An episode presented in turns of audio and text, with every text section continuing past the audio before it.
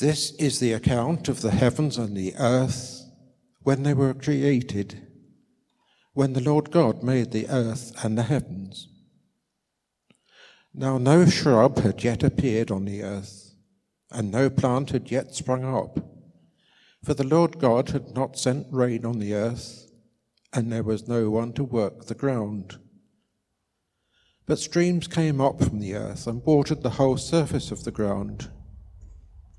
Then the Lord God formed a man from the dust of the ground and breathed into his nostrils the breath of life, and the man became a living being. Now the Lord God had planted a garden in the east, in Eden, and there he put the man he had formed. The Lord God made all kinds of trees grow out of the ground, trees that were pleasing to the eye and good for food.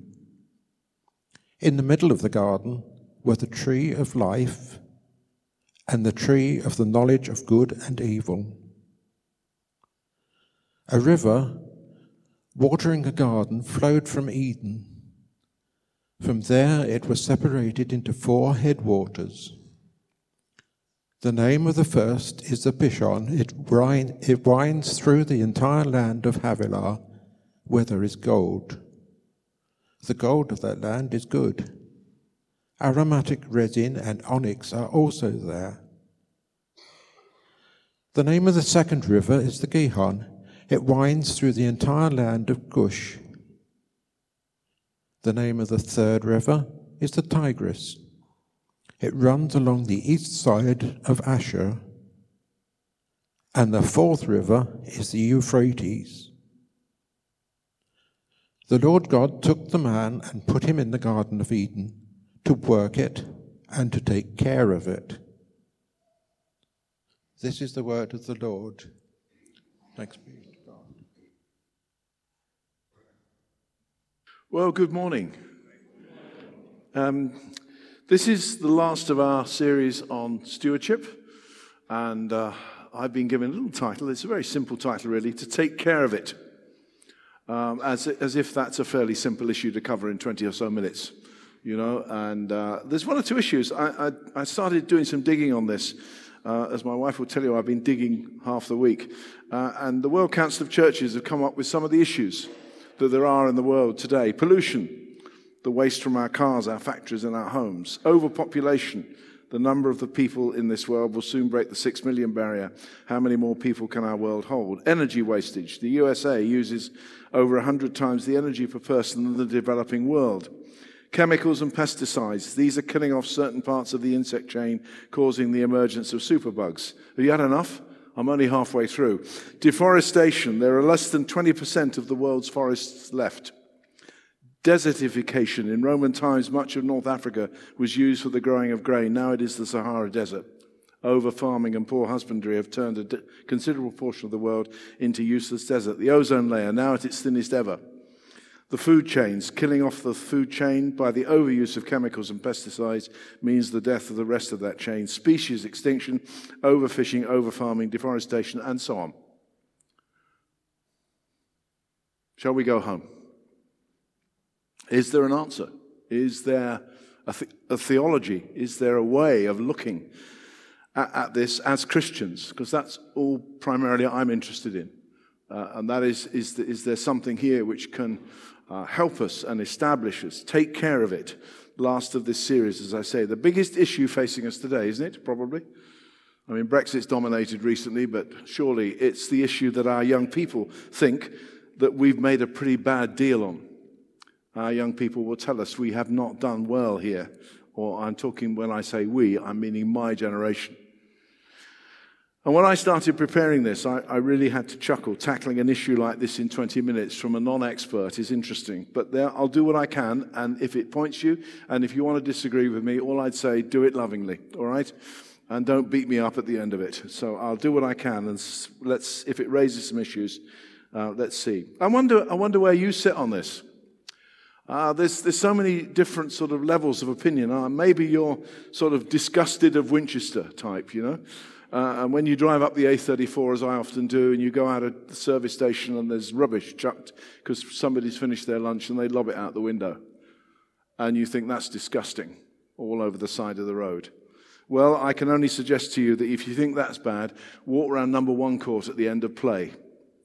And you can't because of everything that people have left there. Twickenham's even worse.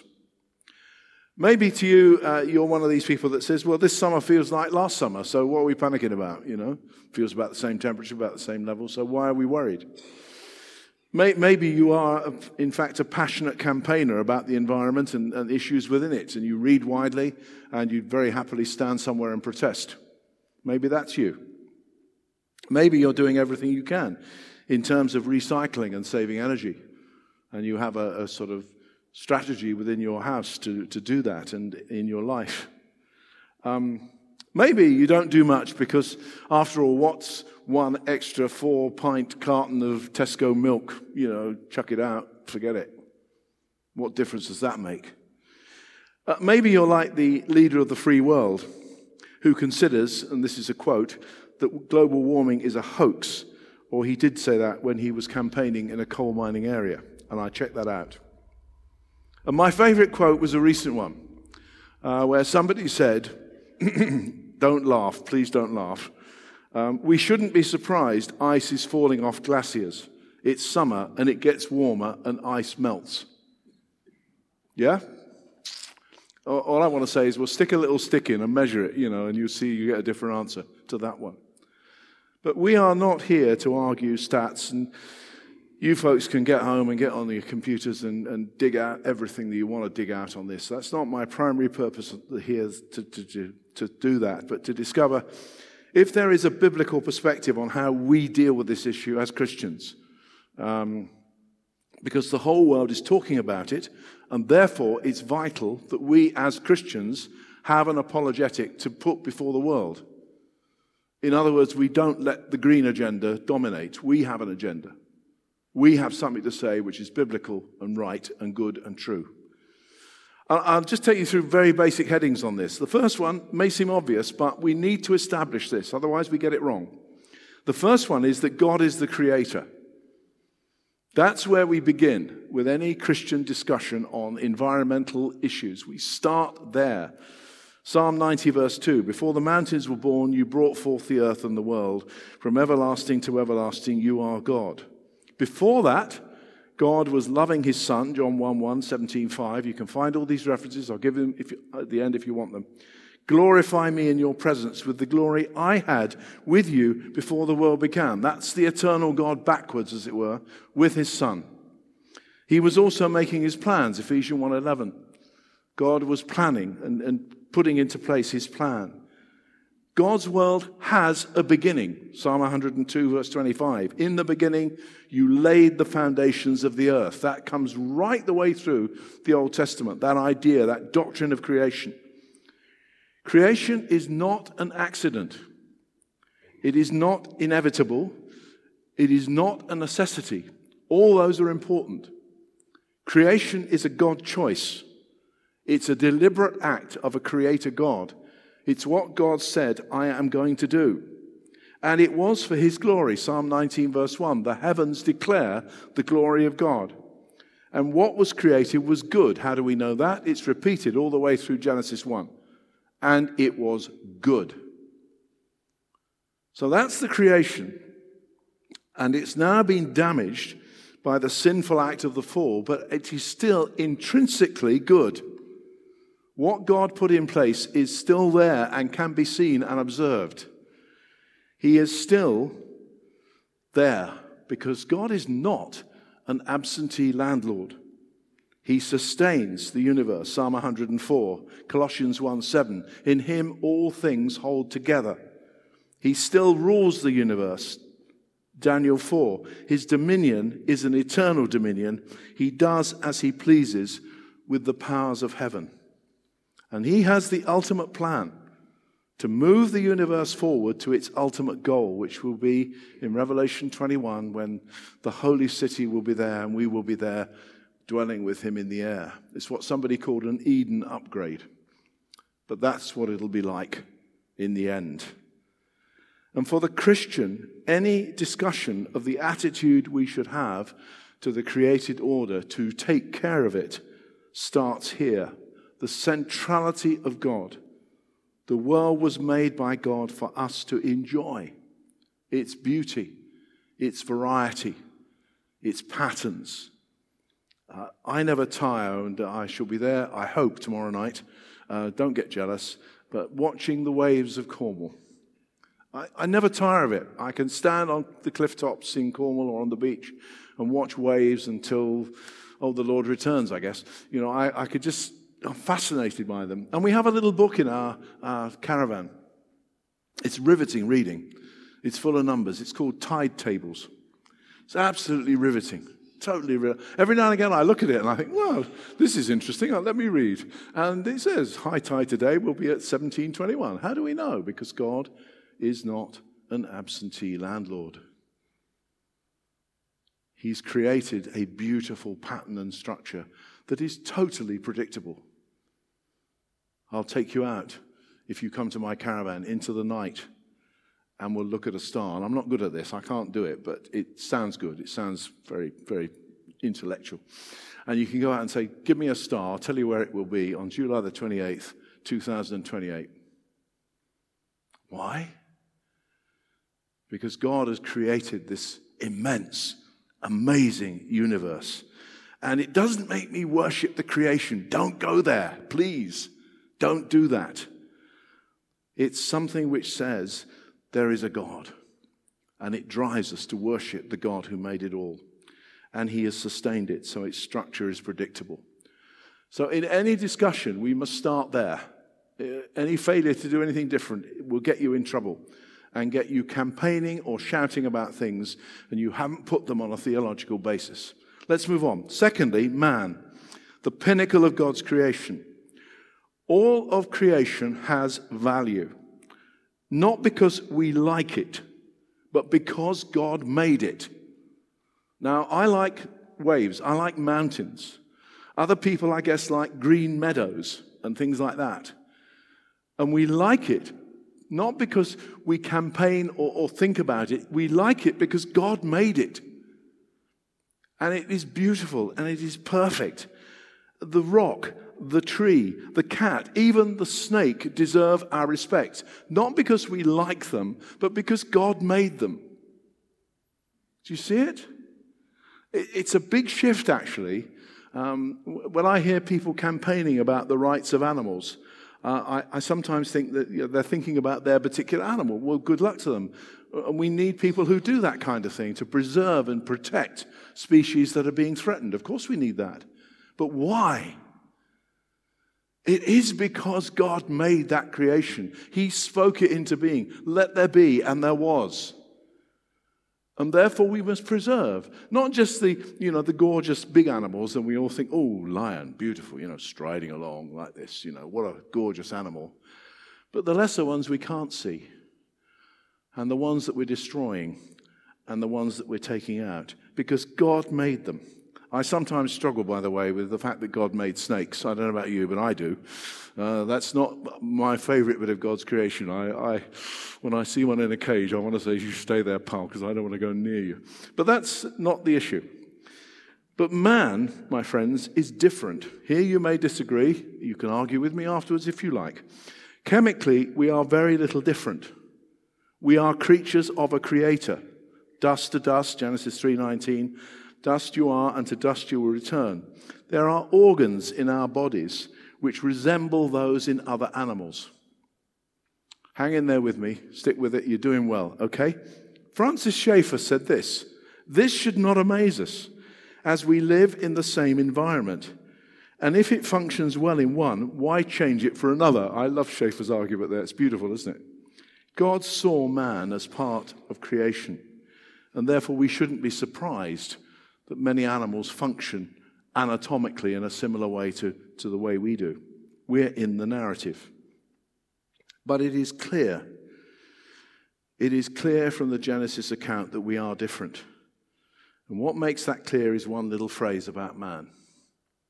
And bury this at your peril made in God's image. That is so vital to the whole of Scripture. Uh, I'd love to spend about five hours with you sometime saying how crucial these early chapters of Genesis are in formulating the way Scripture grows and develops. Absolutely fundamental. And it's clear from the Genesis account that this is different. And that implies God has created us with His mark, with His characteristics. We are distinctive. Now, I spent a lot of time digging around this one, uh, and I've summarized it in four, but there are many, many others that I came up with. But this is what one writer said. One writer said that man's distinctive qualities are his moral consciousness, his ability to think abstractly, his understanding of beauty and emotion, and the capacity for worshiping and loving God. That's what it's like to be in the image of God. We have moral consciousness, ability to think abstractly, understanding beauty and emotion, and the capacity for worshiping and loving God. Now, I see a lot of television programs which suggest that some animal behavior is very human. And of course, again, going back to Schaeffer's statement, we shouldn't be surprised at that. Because there are many things that animals do which will pick, they'll pick up or, or innate to their own behavior patterns, and I checked that out as well. Most importantly, you will not find in any other creature that cocktail that I read through to you, and it's much bigger than that, which makes man, and I'm using man generically, I hope that's okay, it doesn't offend anybody. Um, we have within us the attributes of the giver. That's what it means to be made in the image of God. You ever thought about that? How precious and wonderful that is that we are made in God's image. And to find those characteristics in any other creature, you would be hard pressed to find them. So we are special. And therefore, when we rule and have dominion over God's creation, we rule because we have the image of God. Imago Dei. We are special.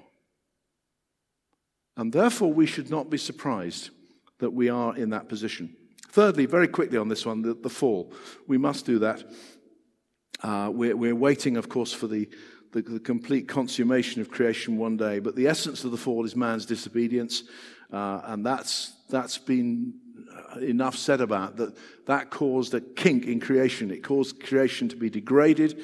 It caused the, the curse that, that was inflicted on the ground and all these kind of things I haven't got time to go into this morning. But it, but it clearly shows that it's not right now. Let, let's leave it at that. It's not quite right. It's gone wrong. So, what is man's role? Let's get on to that. Well, it's been variously described, and the passage that Mike read to us had a couple of them in, and, and there are many others within the Bible which talk about this. There's, there's the idea of stewardship, there's the idea of subduing, uh, subduing implies there's something to subdue. In other words, there's a problem, which confirms the idea that creation is jarred. And, then there's the idea of care and control. And finally, the idea of dominion. Now, I worry about dominion, and it's been abused over the years. Christians have sometimes done this, um, and they've been accused by the secular uh, lobby in, in the environmental areas of, of saying, well, we're the created order, we're the highest of creation, we can do what we like with the resources that there are. And there are Christians who've expressed that view over the years. Um, there are people, therefore, who can say we can chop trees down as much as we like because it's our world. We have dominion over it. Now, that is a complete misreading of what this really is ideal that it should be. And I'm beginning to learn this. I must confess, this for me is a learning curve. My wife will tell you this, that she's way ahead of me on the learning curve. She should be doing this this morning, not me. Uh, and I'm beginning to pick it up. But I'm building it on what I built with you this morning that God is sovereign, God is great, God made it. I am a man, I am different to the created order, and I must act, therefore, in the way that God has asked me to do. So our job is here's the big bit is to preserve as much as we can of what God has created and to keep it as good as we can. Our job, and I found this statement roughly in about five sources, Christians who were writing on this. Our job is to preserve as much as we can of what God has created and to keep it as good as we can. So we recycle. Not because we're proud of our blue lid dustbin. I hope you are proud of your blue lid dustbin. Uh, but we recycle because uh, we're part of a campaign to do what we can for God. It's in obedience to God that we do it. There's the basis of it. That's the, that's the reason for why we do the things we're doing. We're, we're doing good stewardship. And good stewardship is in obedience to God, unlike what happened in the garden, which was disobedience to God. You heard it read to you when, when Adam and Eve said, Hey, we know better, which is what happened in the fall. Did God really say? Surely not. No. And there's the beginning of sin. And so when we recycle, when we do the things we do, don't get self righteous about it. Just say, I'm doing what God told me to do, obey Him. To do what God wants me to do.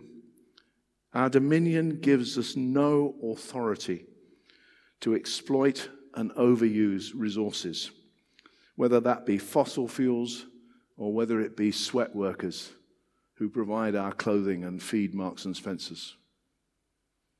We have no right over that. What are the practical outcomes? I told you this was going to be hard, didn't I? Are you still there? Hang in there. I'm nearly there. Practical outcomes. What I really hope is for a redefinition, maybe in some of your hearts and minds, a real theology centered on God when you come up against this issue of environmental care of the planet. That you simply say, God, you made a brilliant planet. You put me in it. You love me. You died for me. You have plans and purposes for me. So hear this well. In God's name, look after it. In God's name, look after it. And understanding this leads us, I think, to the best definition of, of all this, and that's the idea of stewardship. Gamekeeper, I heard it once called. You know, a gamekeeper doesn't own the estate, but boy, is he proud of it. He goes and mends the fences, he looks after the pheasants, you know, he tends the deer. Not that I've ever lived in one place like this, you understand? But, uh, you know, that's what a gamekeeper does, a steward. He cares, he looks after. And we don't just do God, you see, for our own personal salvation, however vital that is. Our faith is in a God of creation. It drives us to do what we can do to reverse the damage being done to our planet. So we don't adopt the idea that saying, oh, it's only one car and what difference does that make? When you do it, you're doing it in obedience to the God who made you and who made the planet. So this is when I get excited about it because I've got a theology, I've got a basis, I've got a relationship with God. I've got God telling me to do something, not just because I'm part of a campaign. And that's often been the struggle for me, I must confess. And it may appear like the drop in the ocean of a plastic wasteland. But your response in your heart and mind and life is what matters. That's what matters.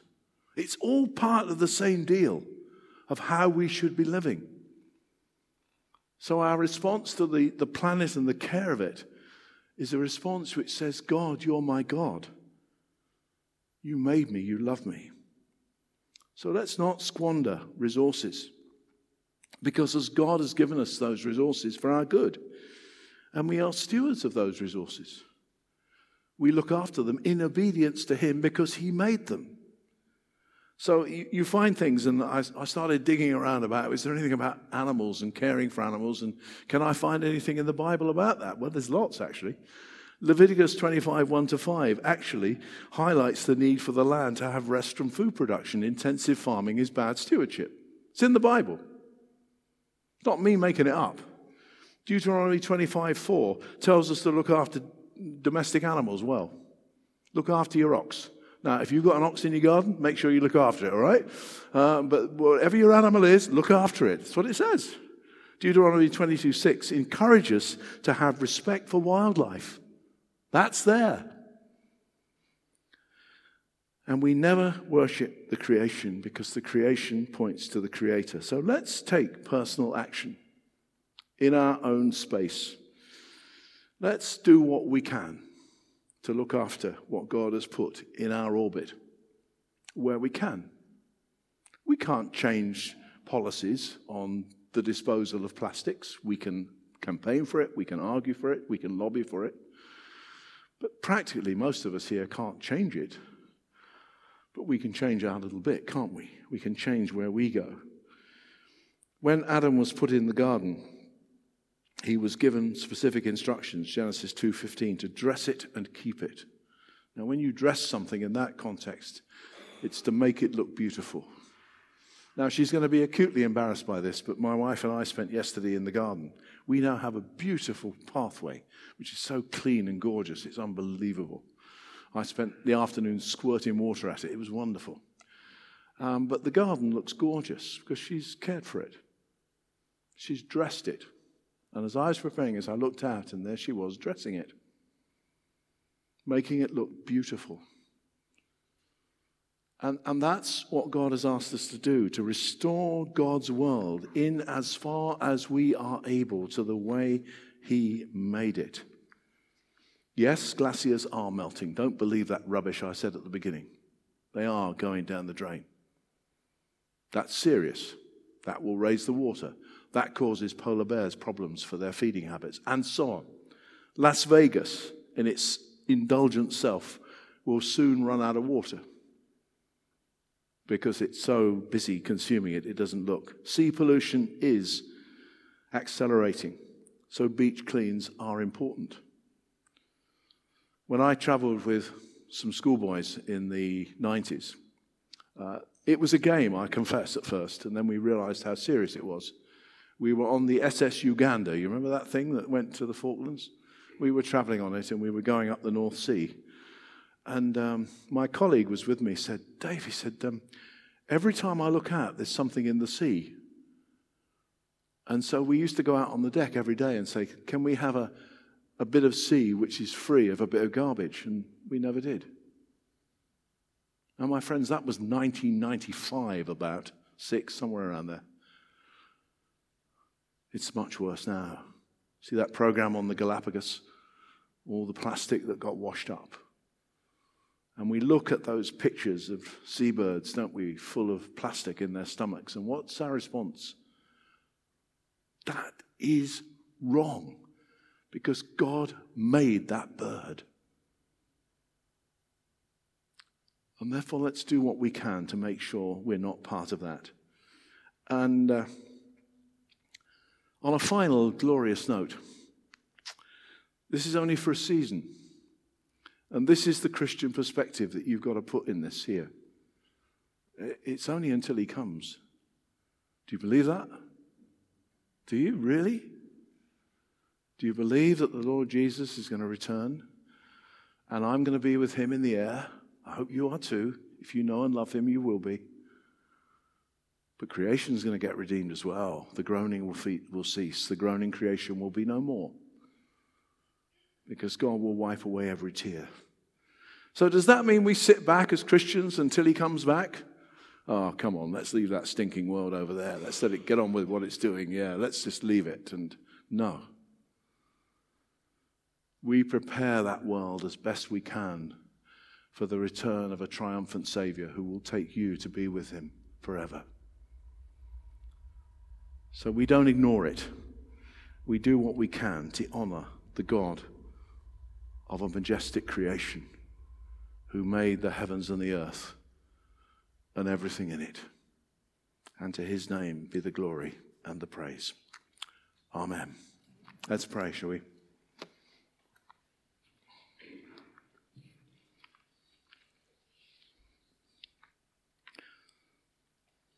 Lord, this is massive, and it's not for me to be prescriptive about what any of my friends here should do about it and I've deliberately tried not to do that. But Lord, whatever it is we need to do, help us do it. Whatever it is we need to address, help us to address it. Whatever we can do to bring glory to the name of the Father who made the heavens and the earth.